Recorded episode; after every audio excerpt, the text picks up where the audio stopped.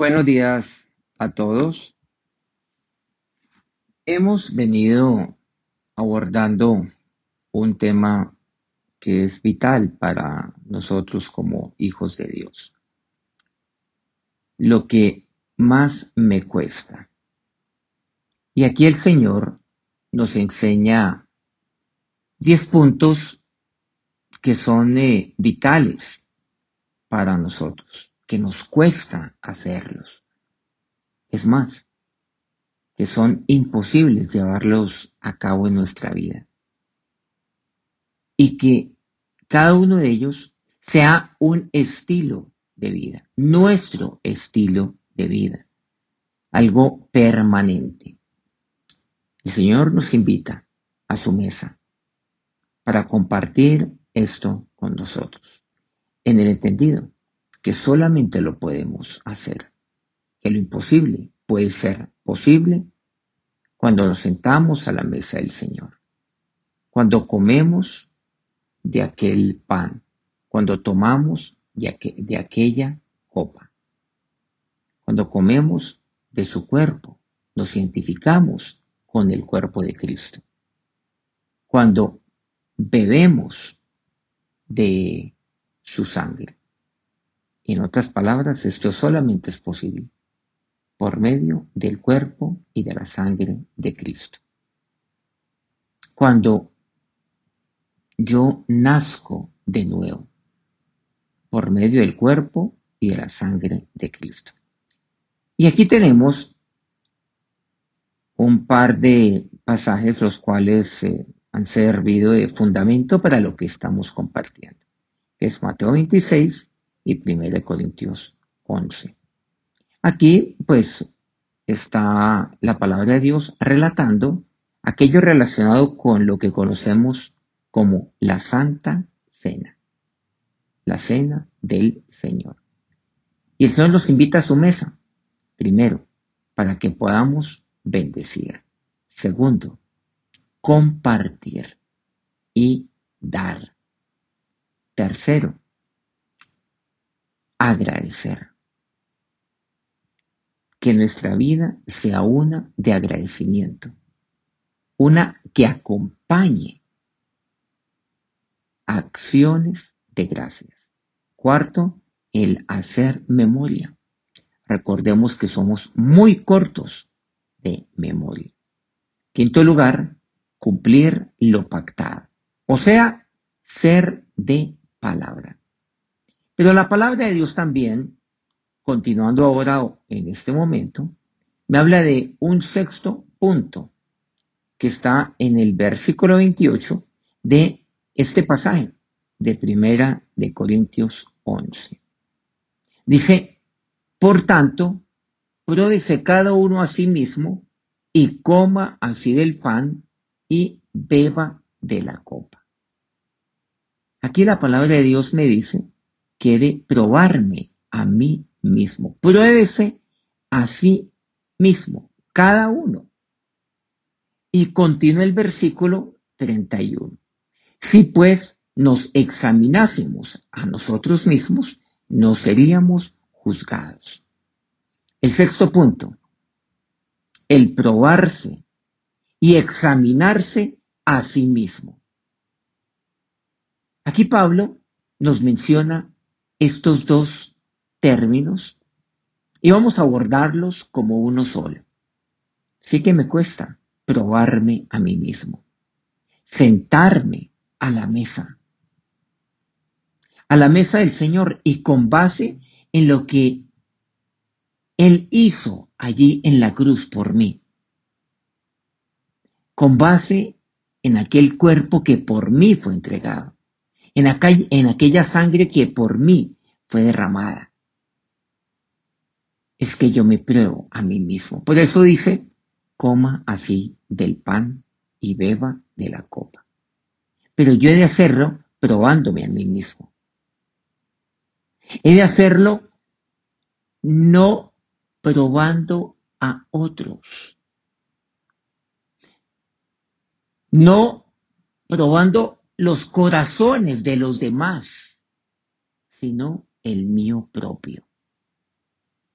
Porque para mí se ha convertido en una costumbre el mirar el corazón de los demás, el probar ese corazón ajeno, el pesar los corazones, pero no el mío, jamás, sino el de otros. Porque yo no puedo examinarme a mí mismo, como dice el, el versículo 31. Porque lo que hago, y además lo hago muy bien, es el juzgar a otros. Tomando ese término del juzgar del versículo 31. Todo esto. Dentro de este gran contexto de la mesa del Señor. Él nos está invitando a su mesa. No solamente para que nos sentemos en la mesa del Señor, no que nos sentemos, recordemos, a su mesa. Y cuando yo me siento a la mesa del Señor, yo no como ese pan ni bebo esa copa ligeramente. Hay gente que se sienta a la mesa a tragar, a comerse lo que se pueda, lo más rápido posible. Hay gente que se acerca a la palabra de Dios de una manera ligera y únicamente leen lo que les conviene, lo que ellos quieren. Y, leen todas aquellas promesas de Dios, pero no aquello lo cual Dios pide como Padre, lo cual Él demanda como Padre, y, lo demanda, y me lo demanda a mí como su hijo. Entonces, yo sigo con mi vida egocéntrica, caprichosa, haciendo lo que yo quiera. Pero voy a su palabra, ay, y yo quiero esto para mí, y entonces la abordo de una manera ligera, me embuto a la palabra de Dios y no me siento a la mesa del Señor. Cuando yo me siento a esa mesa, yo me pruebo a mí mismo y yo mismo me examino. Qué importante es esto, qué imposible es esto para mí porque no lo puedo hacer, porque no me gusta hacerlo. Miramos lo que nos dice aquí el Salmo 139. Y vamos a ver aquí un par de versículos. El versículo 23 y el 24, que es el que le sigue. Dice así, examíname, oh Dios, y conoce mi corazón. Pero mí y conoce mis pensamientos. Aquí la palabra de Dios me habla muy claramente. Mire lo que dice el salmista. Mire la oración del salmista. Miren cómo él se acerca a Dios y qué le pide a Dios. Examíname, oh Dios. Que Dios sea el que me examine. Cuando la palabra de Dios dice examinarse a sí mismo, es que para mí es imposible hacerlo. Porque en mí solo hay bondad, en mí solo hay buena intención. En mí solo mora el bien. En mí no hay ofensa, en mí no hay malos pensamientos. Yo soy una buena persona. Yo no agredo. A nadie hago daño. Por lo tanto, ¿qué necesito? Nuevamente. Tengo esa necesidad imperiosa, permanente, de oración. La oración, recordemos, es mi necesidad. Y cuando yo le oro a Dios, ¿yo qué le pido a Él? Digo, Dios, examíname. Examíname tú, porque yo no puedo. Porque yo no quiero. Y cuando lo hago, lo único que yo miro dentro de mí, pues son maravillas, Dios. Y yo sé que no es así. Por lo tanto, el pedirle a Dios que Él sea el que me examine es imposible, pero aquí el salmista lo hace. Haga esa oración, dígale a Dios, examíname, conoce mi corazón. Tú eres el que conoce lo más profundo del corazón. Y mire lo que dice, arregló seguido, pruébame. Pruébame tú. ¿Por qué? Porque yo no puedo probarme, como dice 1 Corintios 11, 28. Entonces cuando yo me siento a la mesa del Señor, me acerco a esa mesa y me siento en oración. Y me siento para oírle. Pero también para hablarle, para pedirle. ¿Y qué le pido a él? Pruébame. Pruébame tú. Pruébame tú para identificarme contigo. Pruébame tú para hacer tu voluntad.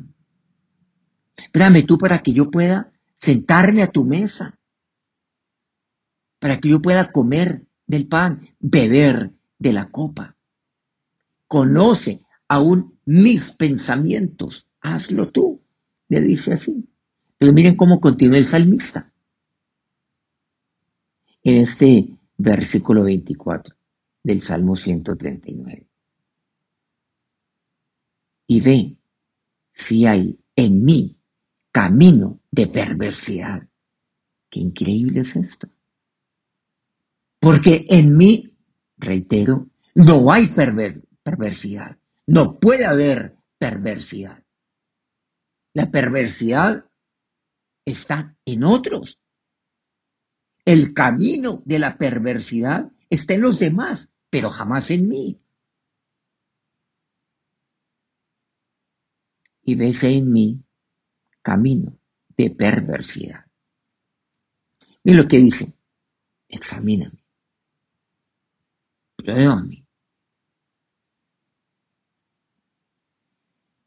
Ve lo que hay en mí. Y cuarto dice, guíame en el camino eterno. Esta es la oración. Y que esta sea su oración. Que esta sea mi oración. Cuando yo me siento a la mesa del Señor si hay mi camino de perversidad. Miremos un poco este punto. El camino de la perversidad que, hay, que puede haber en mi vida. No me, no me dice y ves en mí perversidad, sino si hay en mí camino de perversidad. ¿Qué quiere decir? Que si yo estoy andando en un camino, si estoy caminando en ese sendero, acompañado de la perversidad. Si la decisión que yo he tomado ha sido buena o ha sido perversa. La decisión, porque no olvidemos que yo tomo la decisión de andar por un camino o el otro. Es mía la decisión. Yo escojo cuál camino he de tomar.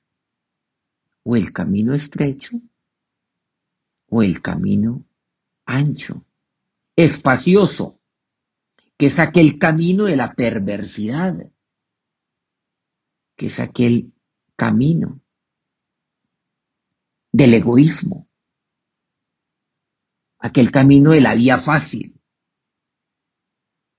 de el tomar atajos, aquel camino que no es el del esfuerzo, aquel camino que es el de mirar a otros por encima del hombro, aquel camino que es eh, el de ofender, el de denigrar, el de hacer daño, aquel camino que es el que me conduce a, la soberbia. Y por eso, y ves en mi camino de perversidad, míralo tú. Pero para eso, examíname. Examíname de cerca. Conoce mi corazón. Como cuando un médico, un cardiólogo, lo somete a uno a unos exámenes. Lo examina uno. Uno le dice al médico, pues vengo para que me realice este examen. Así usted le dice a Dios, examíname. Yo quiero saber qué está pasando con mi corazón. Conoce tú mi corazón, tú eres el que lo conoce. Claro, yo conozco lo que sé mi corazón, pero hay uno que lo conoce más que yo, y ese eres tú. Padre, ese eres tú, creador mío, hacedor mío. Tú conoces mi corazón. Por lo tanto, examíname. Usted puede examinar su corazón, usted puede eh, adquirir aquel aparato eh, donde usted lo pone en su brazo y, toma eh, la presión arterial, sistólica, diastólica, toma su ritmo cardíaco, por cierto, así se denomina. En fin, puede comprar todo tipo de aparatos, pero usted se puede examinar a usted mismo. Los mismos médicos, ellos le piden a otro que lo examine. ¿Por qué no lo hace usted? ¿Por qué no pedirle a Dios que lo haga? Y en eso consiste el examinarse a sí mismo. Examinarse a sí mismo quiere decir, doctor, por favor, hágame este examen. Conozca cuál es el estado de mi corazón. Y, me someten a un electrocardiograma, a otro tipo de pruebas también. Por eso dice, pruébese a sí mismo. Y me somete a una prueba de esfuerzo, por cierto. Entre tantos exámenes y tantas pruebas. Y Él va conociendo mi corazón. También seguramente me va palpando, me va preguntando aquí, me va preguntando allá, eh, me somete a cierto tipo de exámenes también, por cierto, de sangre, para ver si hay en mí algún camino de perversidad. Pero dice, y guíame en el camino eterno. Guíame tú. Entonces usted le dice al médico, al cardiólogo, y seguramente me están escuchando algunos, seguramente hay términos en los cuales pues me estoy eh, equivocando y les pido a los médicos que, que me disculpen, pero, pero saben que en general es así. Y finalmente uno le dice al médico, y lo hablo desde el punto de vista del paciente, que lo soy al igual que lo usted. Doctor, eh, guíeme, dígame qué debo hacer frente a los resultados los cuales usted tiene en su mano. Yo no lo sé leer. Yo un poco de rayitas que suben y bajan, usted me dice, que son indicadores, que son pulsos, en fin. Y, usted, doctor, me está explicándolos eh, de una manera muy sencilla, pero por favor, ahora dígame qué debo hacer. Guíeme. Guíame, guíeme en el camino, ¿qué debo hacer? Y le dicen, mire, usted tiene que tranquilizarse un poco más. Ese estrés no le sirve. O sea, por nada estéis afanados. Le dice que el médico. de su afán. Por nada estéis afanados, dice el Señor. Segundo, ¿qué le dicen? Aliméntese adecuadamente. ¿Qué encontramos en la palabra de Dios? Que yo tengo que alimentarme adecuadamente, por eso Señor me invita a su mesa, porque su alimento es lo que yo necesito. Me invita a su mesa para que yo coma del pan, para que yo pueda alimentarme de Él, pueda alimentarme de su palabra. Eso es lo que me dice el médico. Aliméntese adecuadamente. Eh, coma eh, verdura, coma ensaladas, eh, no coma deshoras, aliméntese balanceadamente. Y eso es lo que le dicen a uno, eh, beba también bien, hidrátese adecuadamente, pero no de cualquier cosa. Eh, tome agua con frecuencia, que hizo el Señor. Que Él es la fuente de agua viva. Y luego me dice él, eh, y haga ejercicio un poco de ejercicio. Mueva un poco ese corazón. O sea, ¿qué debo hacer? Oír, guardar y poner por obra. ¿Qué es eso? Deuteronomio 28.1. Acontecerá que si oyeres atentamente la voz de Jehová tu Dios para guardar y poner por obra todos estos mandamientos que yo te prescribo hoy. Bueno, así dice la primera parte. Entonces yo tengo que oír lo que me dice el cardiólogo, guardarlo, o sea, guardarlo aquí en mi corazón, por cierto, que no se me olvide.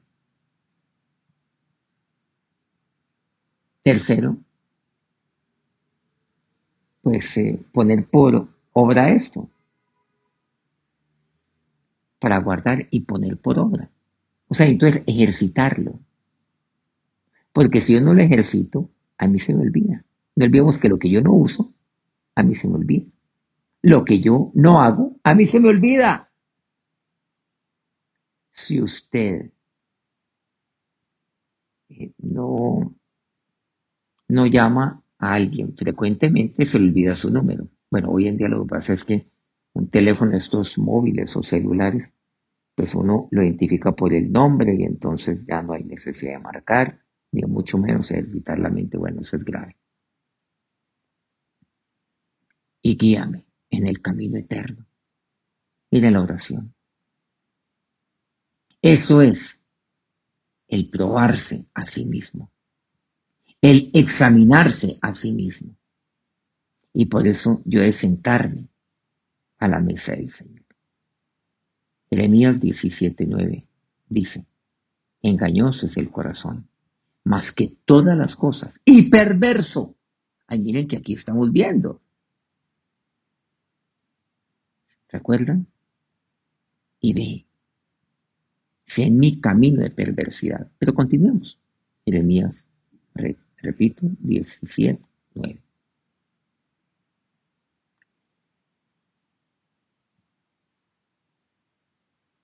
Engañoso es el corazón más que todas las cosas y perverso.